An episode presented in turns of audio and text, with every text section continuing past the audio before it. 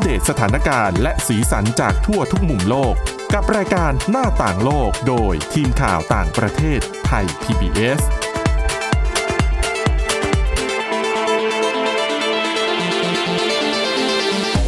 สวัสดีค่ะ ต้อนรับเข้าสู่รายการหน้าต่างโลกนะคะ มาอัปเดตสถานการณ์แล้วก็สีสันจากทั่วทุกมุมโลกกับทีมข่าวต่างประเทศไทย PBS ค่ะ วันนี้ก็อยู่กับคุณวินิษฐาจิตกรีนะคะ แล้วก็ดิฉันทิพย์ตะวันธีรนัยพงค์ค่ะ สวัสดีค่ะ ค่ะ สวัสดีค่ะ วันนี้นะคะ เรามีเรื่องราวจากหลากหลายที่มาเล่าสู่กันฟังด้วย เรื่องแรก เป็นประเด็นที่กำลังร้อนแล้วก็ฮอตมากในอินเดีย ค่ะ ไม่เกี่ยวกับโควิด -19 นะประเด็นนี้ แต่เป็นเรื่องของศาสนาค่ะ คืออย่างที่เรารู้กันดีว่าอินเดียก็เป็นประเทศที่มีประชากรส่วนใหญ่เป็นนับถือฮินดูเนาะ อืม แล้วก็พักรัฐบาลเนี่ย BJP เนี่ยของนเรนทราโมดีเนี่ย ก็เป็นพักที่เขาเรียกว่าอะไรอะ่ะ ค่อนข้างที่จะมีแนวคิดนิยมไปทางฮินดู ค่ะ สนับสนุนฐานเสียงเขาเป็นฮินดูนั่นแหละ อืม แต่ว่าอย่าลืมว่าอินเดียมีประชากรมุสลิมอยู่เยอะด้วยพอสมควรนะคะ อ่า ใช่ เออมีเขาบอกว่าประชากรมุสลิมนะ ในอินเดียเนี่ยคิดเป็นเกือบ 14เปอร์เซ็นของประชากรทั้งประเทศ อืม อินเดียเนี่ยมีประชากร 1,400 ล้านคน ค่ะ คือคิดแล้วเนี่ยก็ก็ตก 200 ล้านคนอยู่นะคะ ชาวมุสลิมเนี่ย แล้วที่เป็นประเด็นเนี่ยล่าสุดเนี่ยเกิดขึ้นที่รัฐกรณาตกะค่ะ เป็นรัฐทางตอนใต้ของอินเดีย คือมีการประกาศนะคะ ทางการเขาเขาเรียกว่าอะไรอะประกาศห้ามนักเรียนหญิง สวมฮิญาบ อืม จริง ๆ อันเนี้ยเขาประกาศตั้งแต่เมื่อเดือนที่แล้วละ เป็นคำสั่งห้ามว่าไม่ให้สวมฮิญาบเข้าไปนั่งเรียน ค่ะ คือประเด็นเนี้ยอ่อนไหวไง มันเป็นเรื่องของศาสนาเนาะ อืม แล้วมันเป็นการแต่งกายตามความเชื่อของเขา ใช่ คือทางนักเรียนเอ่ยพ่อแม่ผู้ปกครองที่เป็นชาวมุสลิมเนี่ยเขาก็มองว่ามันเป็นสิทธิ์ของเขาหรือเปล่าที่เขาจะ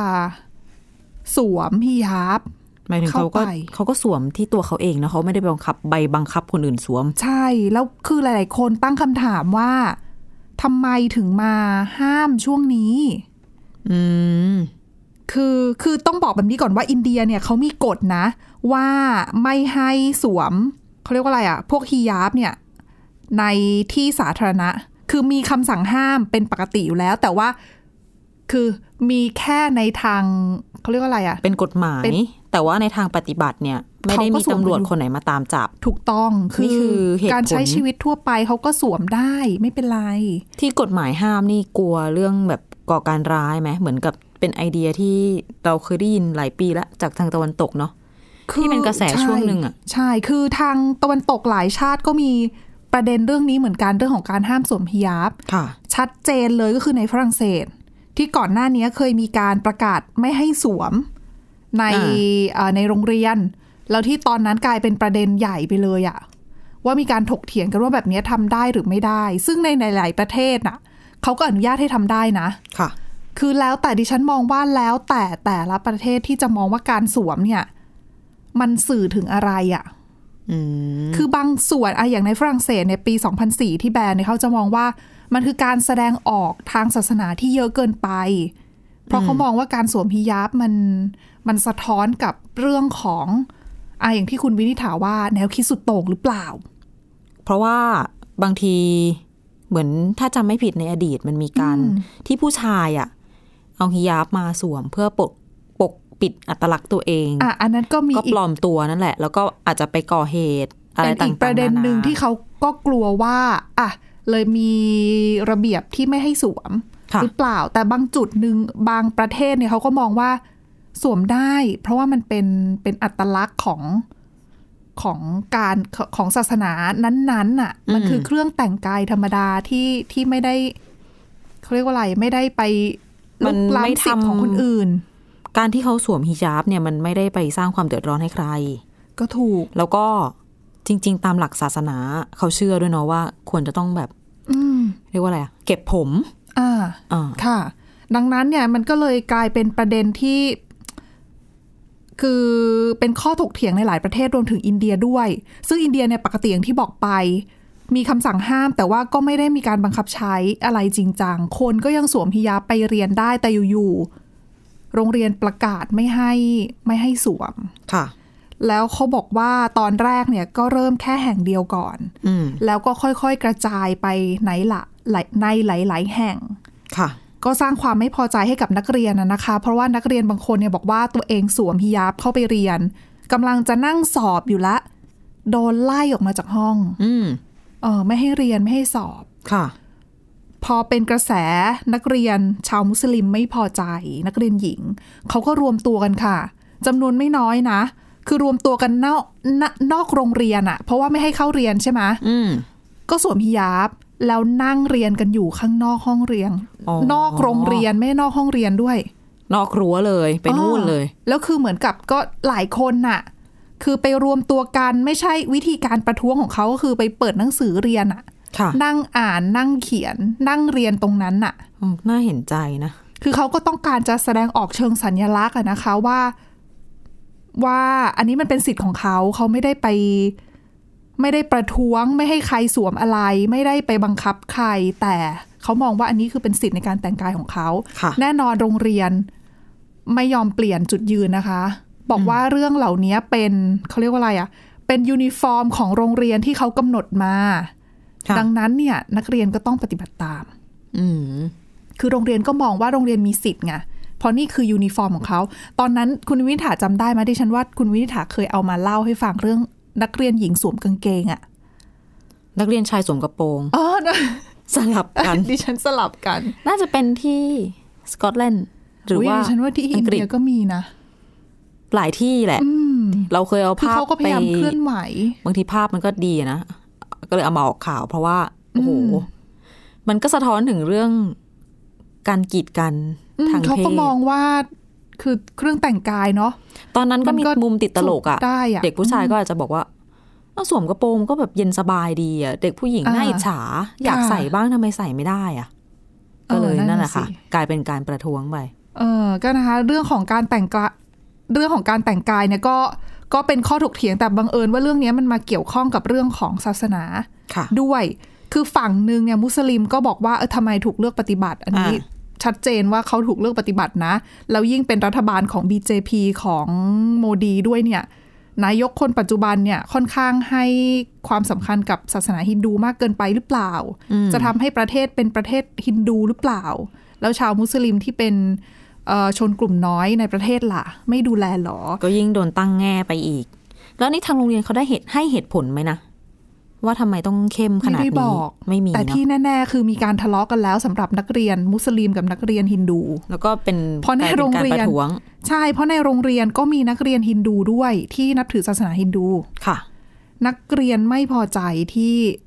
นักเรียนชาวมุสลิมมาประท้วงแบบนี้ อืม ขวางไม่ให้เขาเข้าโรงเรียน เขาเข้าไปเรียนไม่ได้ อ๋อ เขาก็เลยแสดงความไม่พอใจว่า ก็นี่มันเป็นระเบียบของโรงเรียนว่าคุณต้องแต่งกายแบบนี้ในการเข้าเรียน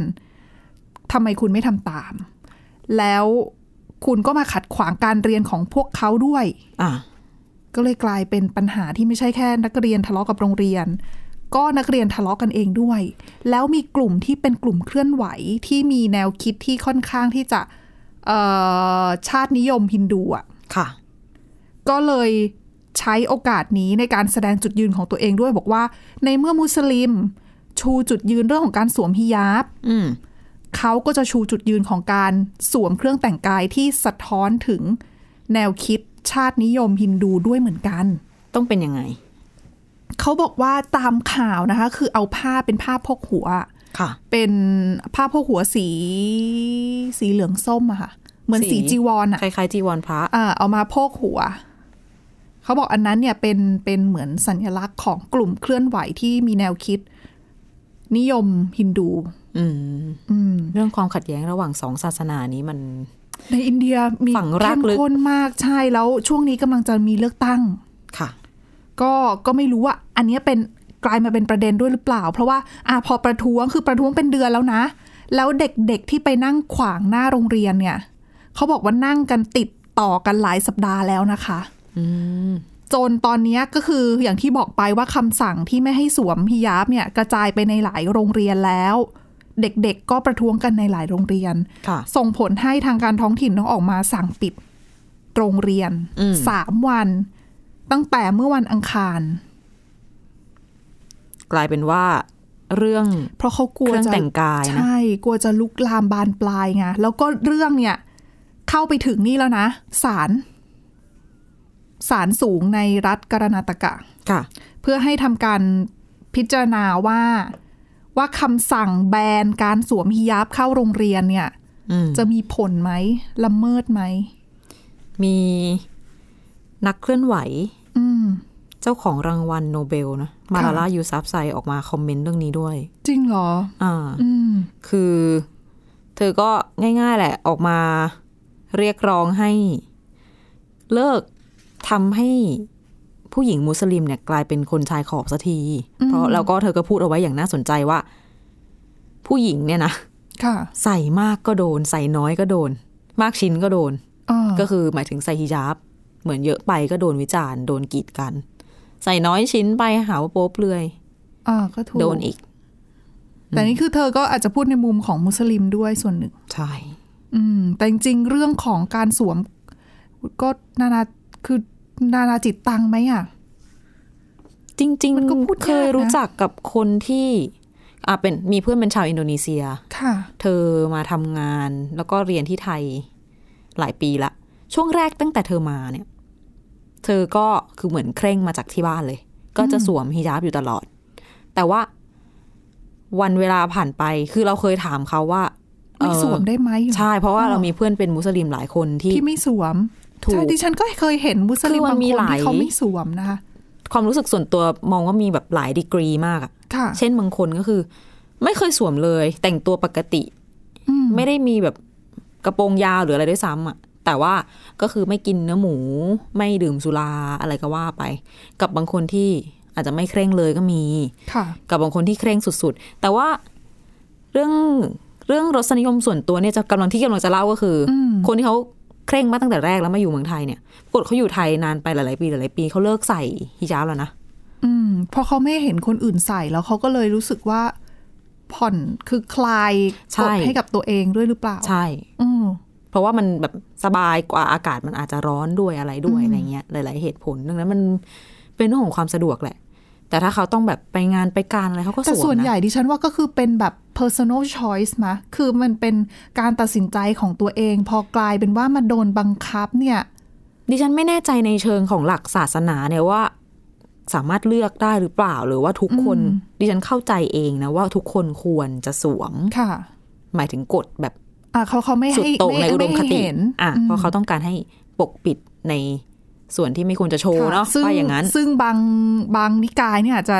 อ๋อเย เข้ อะ ม กว่าก ว่านั้น ฮิญบ ด้วยอะนะคะ อ่า เออ ที่เป็นอะไรนะบูรกา ใช่ค่ะ ก็ และ ปิด อื่นๆ หน้าบางทีตานี่ยังต้องมีตะข่ายคาดเลยนะ เออไม่ให้เห็นตาแบบเ ใช่ ปล่าๆ คือ ใช่ ไม่ ไหม ให้เห็นอะไรเลย อ่ะก็แล้วแต่ อืม ความเชื่อแล้วแต่นิกายอีก แต่แหมพอมาพูดถึงว่าถึงกับขนาดต้องไปห้ามไม่ให้ไปเรียนนี่มันก็ อืมคือเขาดิฉันว่าคือส่วนหนึ่งต้องปรับเข้ากับวัฒนธรรมท้องถิ่นของแต่ละประเทศด้วยหรือเปล่า เราไม่แน่ใจว่าที่เรารู้สึกว่าเรื่องนี้เนี่ยเป็นการแบบกีดกันผู้หญิงมากเป็นพิเศษ เป็นเพราะว่ามันเกิดขึ้นในอินเดียด้วยหรือเปล่า หมายถึงว่าพอเราพูดถึงอินเดีย อ่า เราก็จะนึกถึงชะตากรรมของผู้หญิงที่ไม่ค่อยจะโอเคเท่าไหร่ ไม่แต่ว่ามุมหนึ่งเขาอาจจะมองว่าเรื่องของคือถ้ามองให้มันเป็นศาเรื่องของศาสนานะคะ อืม คือเครื่องแต่งกายของผู้หญิงมุสลิมเนี่ยมันชัดเจนอะชัดเจนกว่าของผู้ชาย อ๋อ หมายถึงว่า มองปราดเดียวรู้เลยว่าคนนี้เป็นมุสลิม อ่า นะ อิยาบต้องสวมนะเอออประมาณนี้หรือเปล่า แต่คือทางฝั่งมุสลิมเขาก็มองว่าตอนสิ่งที่มันกำลังเกิดขึ้นเนี่ยคือการเลือกปฏิบัติทางศาสนา เป็นการบังคับเขาแล้วก็ทำให้มีความกังวลเกี่ยวกับเรื่องของอิสลามโมโฟเบีย อ่า การเกลียดกลัวชาวมุสลิม อืม ขึ้นมาในในอินเดียหรือเปล่า ค่ะ แล้วก็ทำให้ในประเทศเนี่ย โดนเขาเรียกว่าอะไร โดนคุกคามหรือเปล่าสำหรับชาวมุสลิมทั้งหลาย มันก็ อืม มันก็พูดยากแหละ มันทำให้คนรู้สึกแหละ หมายถึงว่าจากเดิมเนี่ย คนอาจจะไม่ได้คิดอะไรเห็นคนสวมฮิญาบเดินไปเดินมา แต่พอเรื่องเนี้ยเป็นประเด็นขึ้นมา คือมันมันกลายเป็นผู มั ก นก็ โยงกับศาสนาเข้าไปแล้วไง ใช่ส แล้ว ร้าง เขา การ ก็ ตระมหอง นัก ว่ามั ขึ้ น นมา มันสื่อถึงความไม่เท่าเทียมด้วยหรือเปล่า แล้วเคยมีเคสเมื่อต้นสัปดาห์ที่ผ่านมา อันนี้ถูกวิพากษ์วิจารณ์อย่างหนักเลยนะคะ ค่ะ คือมีโรงเรียนหนึ่งค่ะ เพราะคือพอเขามีกฎใช่ไหมห้ามนักเรียนประท้วงหน้าโรงเรียน โรงเรียนแห่งนี้ค่ะ เมื่อวันจันทร์ที่ผ่านมาก็เลย ประนีประนอมให้นิดนึงคือยอมให้นักเรียนมุสลิมอะที่สวมฮิญาบ อืม เข้าไปนั่งเรียนได้ แต่ให้นั่งเรียนคนละห้องกับนักเรียนปกติ ฮะ คือให้แยกไปคนละชั้นเลยอะ เพื่อ ก็คือมันก็คือการแบ่งแยกไง นี่แหละ อันเนี้ยคือคือคือดิฉันมองว่าโรงเรียนอะคงตั้งใจอยากจะลดกระแสต่อต้าน แต่กลับกลายเป็นว่า แต่การวิธีที่เขาใช้อ่ะมันสะท้อนให้เห็นว่า แบ่งแยกยิ่งกว่าเดิมอีก ใช่ แล้วคือเขาให้แยกไปสอนที่อื่นเลยนะ เหมือนแยกชนชั้นเนาะ โอ้ แต่ บบ แยกชนชั้นด้วยผ้าคลุมหัว ใช่แบบเนี้ยคือนักเรียนที่เข้าไปเรียนก็ก็สะท้อนออกมาว่าอุ้ยนี่มันไม่ใช่แล้วอ่ะ อ่า อืมมันไม่ใช่ทางออกอะ่ะ ก็ต้องมา รอดูกันว่าจะไปในทิศทางไหนสำหรับอินเดีย สารสูงของรัฐกรณาตกะ คอมเมนต์บอกว่า อืม จะพิจารณาเรื่องนี้เนี่ยด้วยเหตุผลด้วย ค่ะ กฎหมาย ไม่ใช้อารมณ์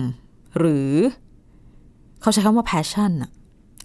มันแปลยากนะคำเนี้ย เออ มากกว่าความรู้สึกอะเป็น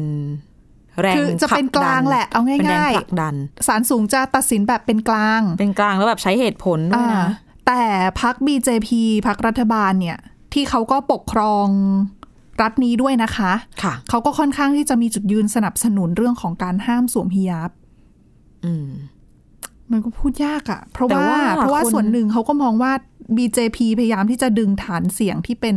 ชาวมุสเอ่อขออภัยค่ะ ชาวฮินดู คือเป็นฐานเสียงเขาอยู่แล้วอะแล้วก็จะเรียกคะแนนนิยม จะบอกว่าอันนี้ ในช่ เป็ วน ง การ นี้ เอาใจเหรอ อืม หรือเปล่า บางคนเขาตั้งข้อสังเกตแบบนี้ อืม เพราะว่าดันมาทำในช่วงนี้พอดี ค่ะ อืม นะ หวังว่าจะจบลงได้ด้วยดี อ๋อใช่ค่ะ เพ แต่ ราะว่า ยัง ก็ ไงสภาพที่ออกมาเนี่ยมันก็ไม่โอเคละ เออก็สร้างความ คือชี้ให้เห็นถึงความแตกแยกในประเทศเพิ่มมากขึ้นน่ะนะคะ จากประเด็นนี้ คืออคติเรื่องศาสนามันมีทุกที่แหละ เป็นเรื่องที่แบบอยู่คู่กับมนุษย์มา ไม่รู้นานเท่าไหร่ต่อเท่าไหร่ ใช่แต่ว่าอินเดียเนี่ย ประเด็นความขัดแย้งระหว่างฮินดูกับมุสลิมค่อนข้างชัดเจน ค่ะ อืมอ่ะ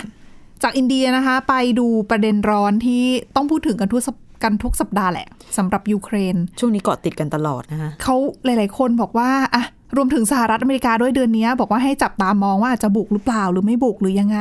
อืม อ๋อ สหรัฐนี่ถึงกับเตือน ก่อนไปถึงสหรัฐเตือนเนี่ย ขอสสถานการณ์ตอนนี้คือทำให้เราได้เห็นการ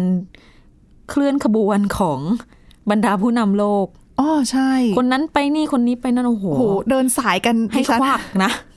ตามข่าว คือบิน แท กับ นดิ ไม่ ฉัน ทั แบบเอ้ยนี่ไม่ใช่โควิดแล้ว บินกันเป็นยิ่งกว่านกอีกนะคะ ค่ะ หลังจากที่สหรัฐออกมาเตือนเขาอ้างข้อมูลข่าวกรองบอกว่า โอ้โห ต้นสัปดาห์ที่ผ่านมานี่คือ